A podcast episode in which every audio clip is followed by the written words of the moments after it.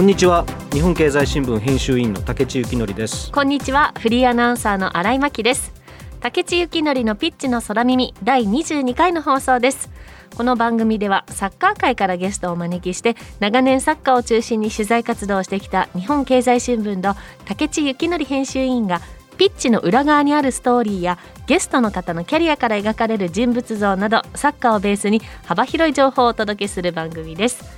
さあ竹地さんがスタジオに戻ってきました。お帰りなさい。ただいま帰ってまいりましたよかった。はい、無事に戻られてよかったですが、はい、あの戻られて生活パターンとかももう慣れましたか？日本に。そうですね。やっぱりあとなんと言っても熟睡できますね。あそうですよね。はい、はい、ほっとしたんだと思いますけど、はい、はい、食事とかもあの向こうでは日本食は食べられてなかったですよね。きっとね。あんまり食べる機会なかったですかね、うん、何を一番に食べましたか？一番食べたのですか、はい、プレスセンターのにあの併設されているレストランみたいなところがあるんですけど、はい、そこでも まあ、僕らがプレス飯って勝手に呼んでたんですけど、はい、それが一番多かったですね。プレス飯。カタール料理なんですか？何料理なのかもよくわからないこうビュッフェ形式っていうんですかね。ははは取って食べるんですけど、うん、もういろんなあの中東の料理なんでしょうね。へえ。そっか。じゃあ味覚的には日本に帰ってきてからは生卵とかそういう感じですか？いやいやいやいやもう普通に家のご飯美味しくいただいてますから、よかったです。はい、はい、さあ今日のテーマはもちろんワールドカップカタール大会を総括です。そしてこれにふさわしいゲスト山本正邦さんをお迎えしてお送りします。山本さんには CM の後ご登場いただきます。どうぞお楽しみにこの番組のツイートはハッシュタグピッチの空耳でぜひ皆さんつぶやいてください。それでは竹地幸則のピッチの空耳この後キックオフです。この番組はヘーベルハウスの提供日本経済新聞の協力でお送りします。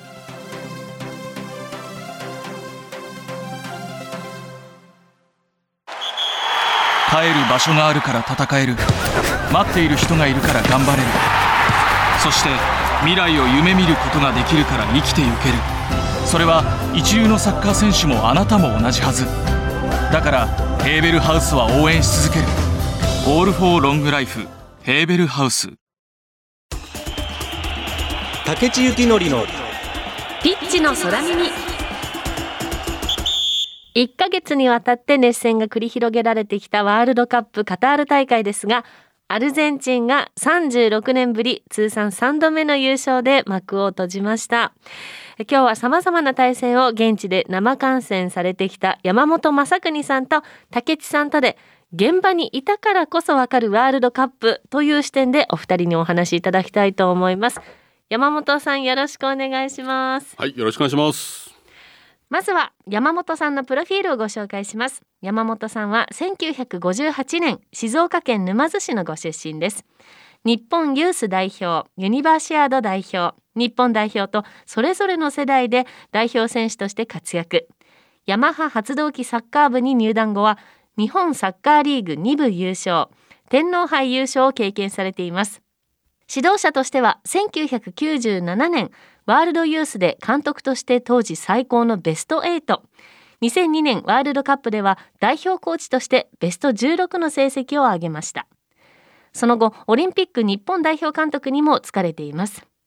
現在は高校、大学サッカーでの指導をされているほか、今回のワールドカップ大会の期間中もテレビ、ラジオで多数のゲーム解説を務められました。さあ、ということで、今日はワールドカップカタール大会を総括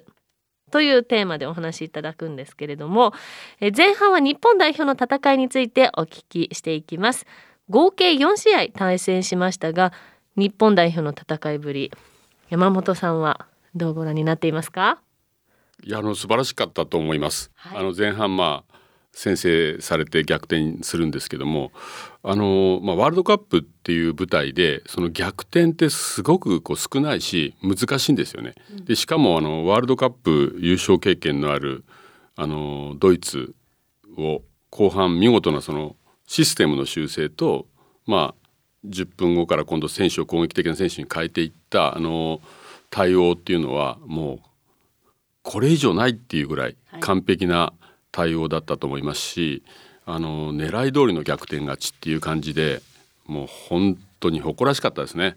あの日本の評価も上がったと思うんですけれども、はい、あの世界から見てもそのあたりはこう現地で肌で感じたことはありましたか？あのまあカタールにいると、はい、やはりこうヨーロッパに対してすごくこうカタールの人たちがあのなんて言うんですかね。こういろんな思いがあってそんな中でよくやったと。ヨーロッパのチームを、はい、まあ、日本が倒してくれたっていうことで本当にこう喜ばれるっていうかまあ会う人会う人にもうなんかもう肩たかれるみたいなね、はい、感じぐらいあのアラブの皆さんが喜んでくれたのはすごく印象的でした。はい、ただ一方であの目標としていたのはベスト8でしたが、はい、まあ、そこには届かなかったという結果となりました。あのまあ、ベスト8の壁、はい、というのはあのこ何が一歩足りなかったと山本さんは今回思いましたか？まあ本当あと一歩だと思うんですけど、はい、あのまあ9位ってことなんですね。ああ。総合順位はね。総合順位は、うんうんうん、あのベスト16じゃないんですよ。はい。これは間違いで9位というべきなんですね。うんうんうん、それはどういうことかっていうと。決勝トーナメントも試合は引き分けということで終わっていてで次のステージに上がるための権利を決めるために PK 戦を行っているんでで日本はまあグループリーグ勝ち点6あってで引き分けで、まあ、9位から16位の中にポイントがあってスペインより上なんですね。こういうことはあのしっかり意識する必要があると思います。あと8チームがベスト8に行ってそのグループリーグを1位で通過した8チームの中の日本以外は全部1位通過のチームがベスト8に行って、まあ、日本だけがまあ1位通過の中で PK 戦で敗れたということなんで、えー、ベスト8 8位次ですから、はい、もう本当にあと一歩、もうちょっと、うん、まあ、実際は言っているぐらいの意識で、あの僕はいいんじゃないかと思いますね。あの一番その日本代表が成長したなっていうか前回大会から見てもここが良かったからその9位になれたんだなっていうのはどこで感じましたか？まあ前回のそのベルギー戦の最後のワンプレーの重みとか、まあ、そういうものを悔しさを、はい、えー、知った選手たちがその歴史を積み重ねて4年間そのために準備してきたんだという覚悟があってほんのわずかな差でもうほんと1ミリであったりとか、うん、その最後の最後のワンプレーであったりとかっていうところをきちっとこう積み上げた結果が今回のあの成果だと思うんでまあ過去の悔しい経験みたいなものも全部この結果につながっていると思いますのでその経験値っていうところが日本の今のチーム力なのかなっていう感じはしますけど。今回の森保監督の、はい、じゃあその勝ち方を山本さんがじゃあこう総括するとしたらなんておっしゃいます？拍手しかないですよ。拍手も本当、はい、す素晴らしかったですよね、はい、まずあのドイツが日本のことを本当によく研究してきて左サイドを上げてきてんだったんですよ。で右のうちの伊藤がですねうちじゃないですね。代表の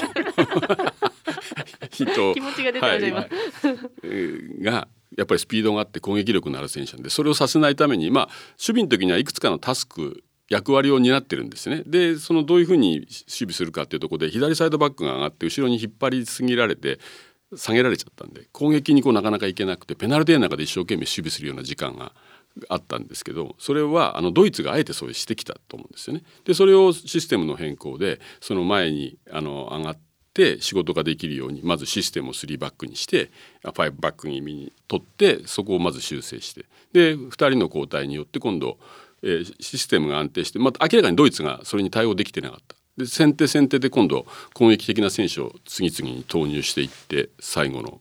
逆転劇ですからね、はい、はい、もうメンバーチェンジシステムチェンジで主導権を握り続けた後半が完璧だったというふうに思います。はい、まあ、詳細はあのたくさんあるんですけども、うんうんうん、ね先に動きましたもんね。はい、でも私これをワールドカップ前にそういう試合を見たことなかったからあのあえて隠してたんですかね。いろんな見方があると思うんですけど一つはその相手に隠すっていうのが一つですけどそのあまりにもいろんなシステムを変えてで選手が不安に選手との信頼関係があるんで、うん、そういう本番以外のところで、えー、例えば時間をそれによって裂かれる選手たちがアピールの場を失ったりするわけですよね。だからそこまではあの信頼関係を保ちつつ選手起用していってでも本番でじゃあ戦術的に対応しなきゃいけない時にはもう最後なんでこれ負けたら終わりというようなワールドカップの本番ですからそこはもうビシビシッとあの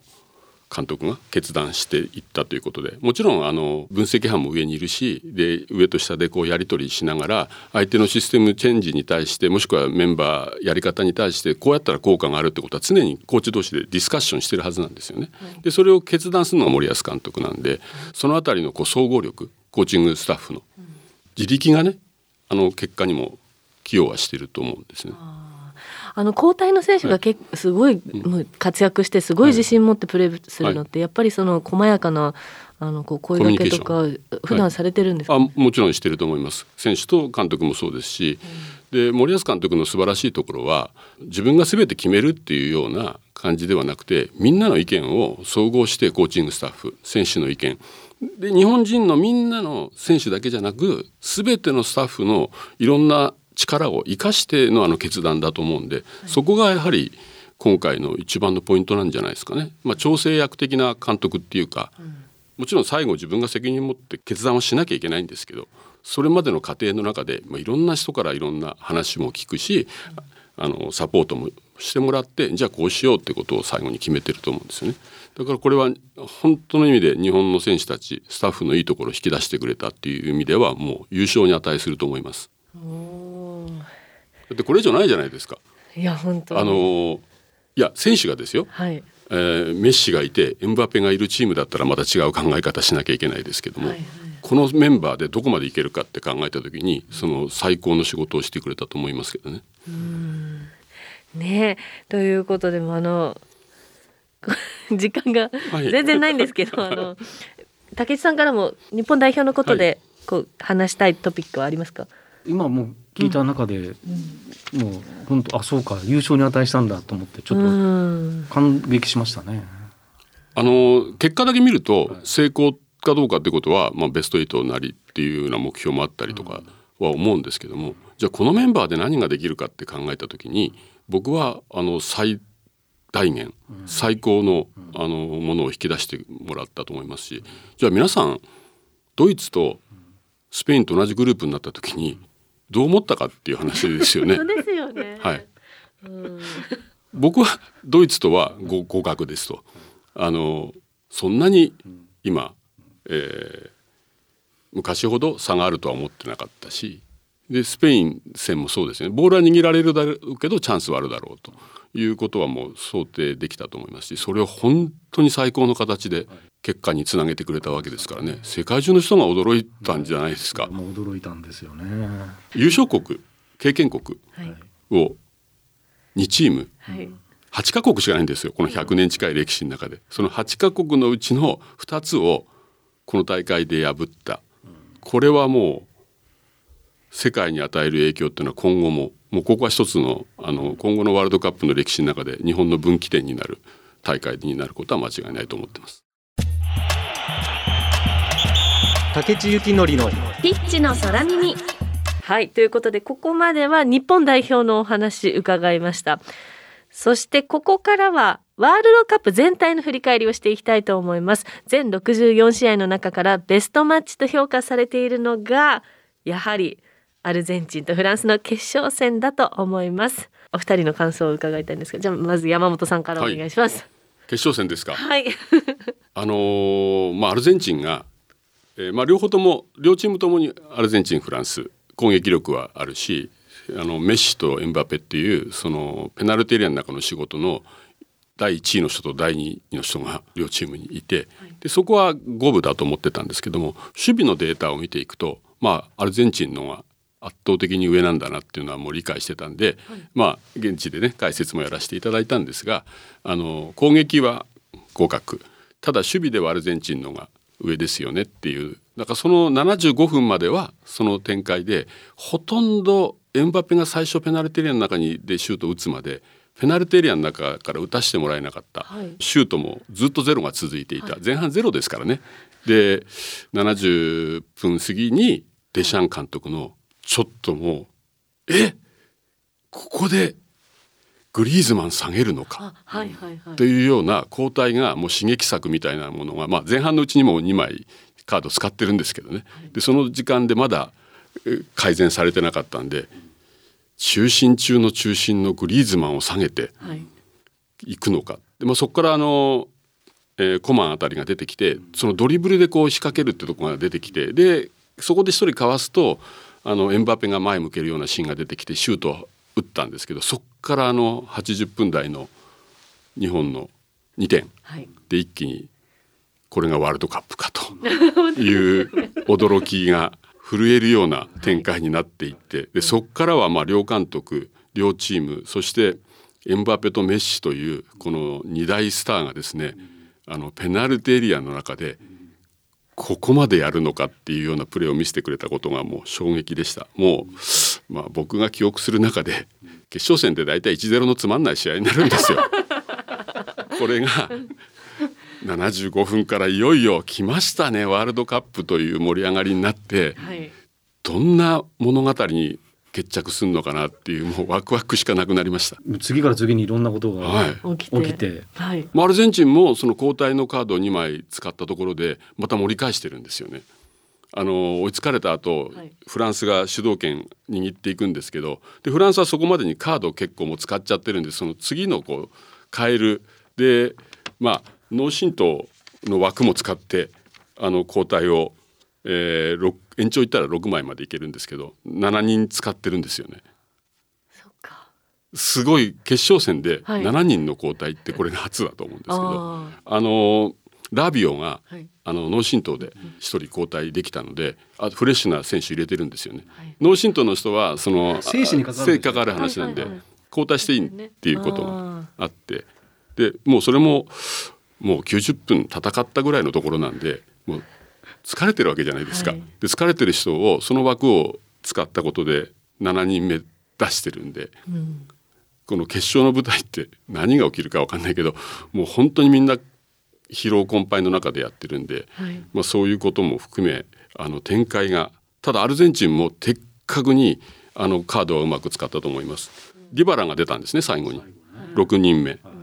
あ PK 要因なんだと僕は思ったんですね。残り数分で延長の110分の後半に出たんですけど。でディバラってまあそのアルゼンチンの中ではエース格の一人だけどほとんど出番がない中でこの時間に投入して PK 必ずこいつに蹴らすんだなと思って、まあ、メッシの次に蹴りましたからね。でそれ見事に決めて。あのメッシ以外の決めた人はみんなあの交代で出た人でしたね。でハンドで PK 与えちゃったあのー、まあ、4番のモンティエルも蹴ったんですけど最後に彼が決めてワールドカップ取るわけじゃないですか。まあ、あの PK の話になるとそのその試合の流れの中でフランスはあの PK をあのこの大会あのかなり与えてたんですね。でアルゼンチンは相手には与えてなくてあの PK をたくさんもらってるんですよ。だからそのペナルティエリアの中の戦いに差があるなっていうのはすごく僕は思ってたんであのフランスは与えた PK がその決勝の除いてあの3回あったんですけどアルゼンチンは PK 獲得があの決勝の除いて4回あったんでうまく PK をもらっているアルゼンチン。一方のフランスはペナルティエリアの中の守備がちょっと緩いから PK を与えちゃっているっていうところがあったんでそのペナルティエリアの中の質っていうのはそういうふうに見てたんですけど。フランスはね、はい、本当はイングランドに負けてたような感じもするんですよね。ちゃんと判定があったらね。イングランドと対戦したのはベスト8の時ベスト8の時かな。準々決勝。そう結構その時もね、はい、PK っぽい反則するんですよフランスが。で実際取られてたんですけどフランス。もう後ろから押したり足絡めたりして。でそれでもまあケインに対してやった反則なんか PK 取られてもおかしくなかったんですけど、まあ、それ流さ流してもらって助かってたりして。だからちょっとね、うん、ペナルティーエリアの守りが雑いなとはもう確かに思ってましたね。だってあのイングランドに与えた2本目の同点のテオフェルなんですがやった反則なんかだってあんなの普通やんないだろそんなとこでプッシングみたいなところでやってわざわざ同点にされちゃったわけですから、うん、なんかちょっと雑いところは確かにあるんですよねフランスのそのペナの守りっていうのがね。まあ、軽い緩いっていうのはちょっとプレーが、はい、あのまあ、散見されていたので、はい。どうなのかなっていうのが決勝の守備力の差っていうところででも見れば見るほどそのメッシとそのエムバペのそのプレーの一つ一つをあの詳しく見れば見るほどこの2人がいかにすごい選手かっていうのはあのあメッシうまいねエムバペ速いねとかそんな話ではないんですよね。彼らのすごいのはもうペナルティエリアの中の質が全然違うっていうところでペナルティエリアに一番侵入できたのはエムバペででシュート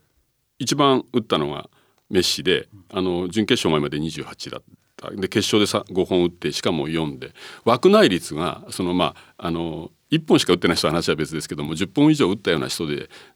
圧倒的に枠内率がメッシが高いんですよ。打ったら枠にしっかりといくっていう、まあ、それをセーブされたりはするんですけど、まあ、エンバペの方はあのまあ、決勝が6本だったんで、まあ、うち3本が枠内ですけど、あのそれまでが26本だったんで、えー、で枠内率はやっぱり9で少なかったんですね準決勝までで。でそこがやっぱりメッシとの違いかっていうのはちょっと感じていてただドリブルに侵入する力はもう圧倒的にエンバペなんですよね。新しい時代彼がもうその VAR の導入とかいろんなことがあってもうエンバペがキュッてこう入ったらもう足出せなくなっちゃうんですよね。みんな引っ掛けたらペナルティーキック与えるような動き。だからドリブルの、まあ、日本で言えば三笘選手みたいな、あの価値っていうのが今後このテクノロジーの進化でさらに変わっていく結局ペナルティーレーンに一番入れたエンバペで次がメッシですから。記者席がね、はい、あの試合中だいたい国別にこう座らされるんですよ。はい、そうすると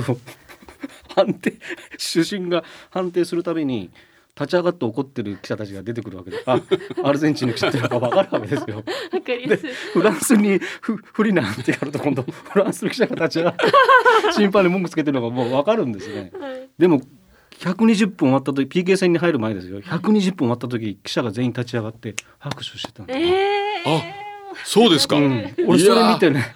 泣きそうにまたなったんですよ。そうなんですか普通記者席でスタンディングオベーションなんかめって残らないんですけど、同じ感情でした。90分とか。120分終わった後に、ここまで戦い抜いたこの両チームの選手たちに僕はまず拍手を送りたいって確か言ったんですね。で PK 戦は勝敗決めますけど、あのなんかもうこれ以上もう頑張んなくていいよっていうような思いでで僕チェアミニが外してしまった時に彼は責められないって思って彼まだ22歳で、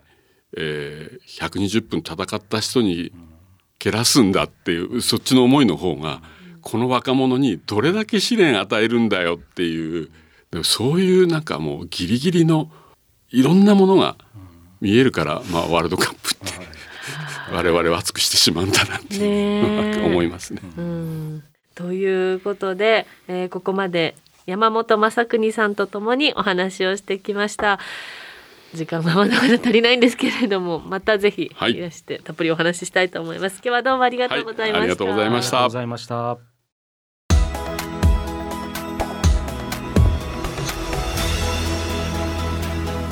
さあこの番組今年2月にスタートしてほぼ1年間を駆け抜けました。あの今年1年間の総括でもいいんですけど今回のワールドカップの総括でもいいんですが竹内さん今こう年末のこの時期にこう考えてらっしゃることとかありますか？まあやっぱりこの番組をさせてもらってですねいろんなゲストの方の話を聞いているのがすごく楽しくて、はい、ラジオを聞かれてる方よりも先に楽しい話を 聞かせてもらってるっていうことでちょっと申し訳ないような気もしてるんですけど ありがたいす。ごく楽しい1年間だったなと思います。今日の話もそうですよね。だから山本さんの話聞きながら、うん、改めていろんなことを思い出して、うん、でやっぱり僕今回あのワールドカップの取材が8回目になるんですけど、うん、仕事として取材、回目ってすごい、ね、ワールドカップ行ったのがね。で、いつもその